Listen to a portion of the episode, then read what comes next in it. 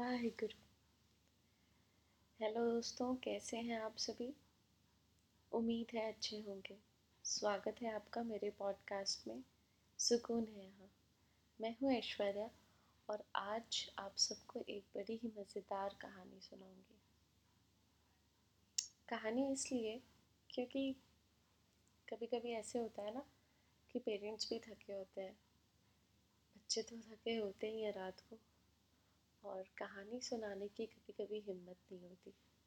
तो पेरेंट्स का काम आसान करने के लिए आज एक मज़ेदार सी कहानी लेकर आई कहानी है एक बकरी और उसके सात बच्चों की। एक बार की बात है, एक बकरी अपने बच्चों के लिए खाना लेने के लिए जंगल की ओर जाती है।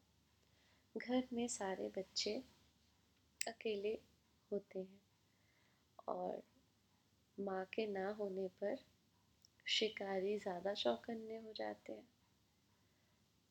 इसीलिए बकरी अपने बच्चों को जाने के पहले एक बात कह कर जाती है, बच्चों, मैं तो जा रही हूँ, पर अगर मेरे पीछे से कोई भी आए और कहे कि वो तुम्हारी माँ है और तुम्हारे लिए खाना लेकर आई है तो किसी को भी दरवाज़ा ना खोलना।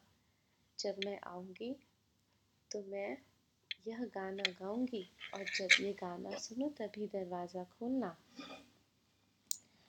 वो गाना कुछ ऐसा होता है। दरवाज़ा खोलो, मेरे बच्चों, मम्मी है आई। जल्दी खोलो, खाना मज़ेदार है लाई। बच्चे अपनी माँ की बात समझ जाते हैं और बकरी अपने बच्चों के लिए खाना लेने के लिए चली जाती है।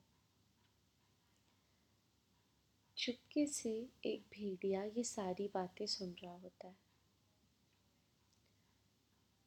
बकरी के जाते ही कुछ समय बाद भेड़िया दरवाज़ा खटखटाता है और बच्चे खुश हो जाते हैं कि हमारी माँ आ गई।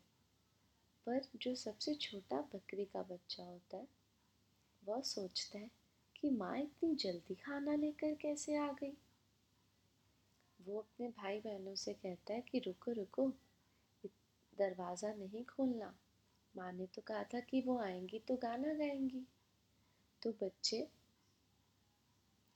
दरवाजे पे खड़े शख्स से कहते हैं कि अगर आप हमारी माँ हो तो वो गाना गाओ तो भेड़िया कहता है हाँ हाँ अभी गाता हूँ।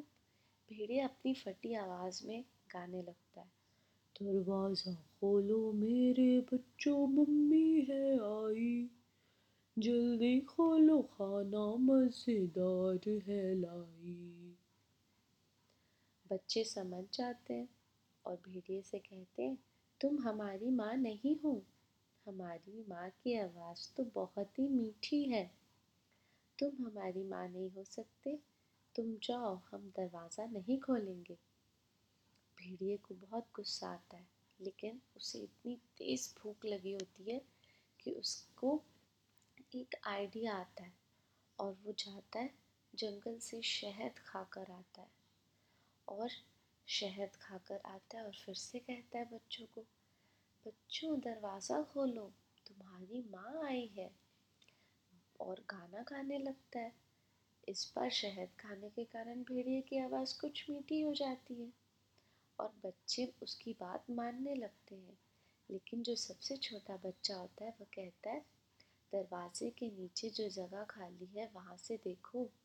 हमारी माँ के पैर तो कितने गोरे चिट्टे हैं।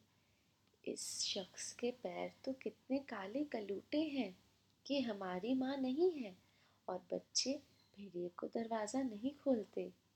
भेड़िया फिर जाता है और अपने पैरों में सफ़ेदी मल कर आ जाता है। और बच्चों को बुद्धू बनाता है। बच्चे इस बार बुद्धू बन ही जाते हैं और शिकारी भेड़िए की बातों में आ जाते हैं। छोटा बच्चा फिर भी समझाता है कि हमारी माँ नहीं हो सकती, माँ इतनी जल्दी खाना लेकर नहीं आ सकती। लेकिन बाकी बच्चों को इतनी भूख लगी होती है कि वो मान ही जाते हैं, शिकारी भेड़िए की बातों में आ ही जाते हैं और शिकारी भेड़िए को दरवाज़ा खोल देते हैं।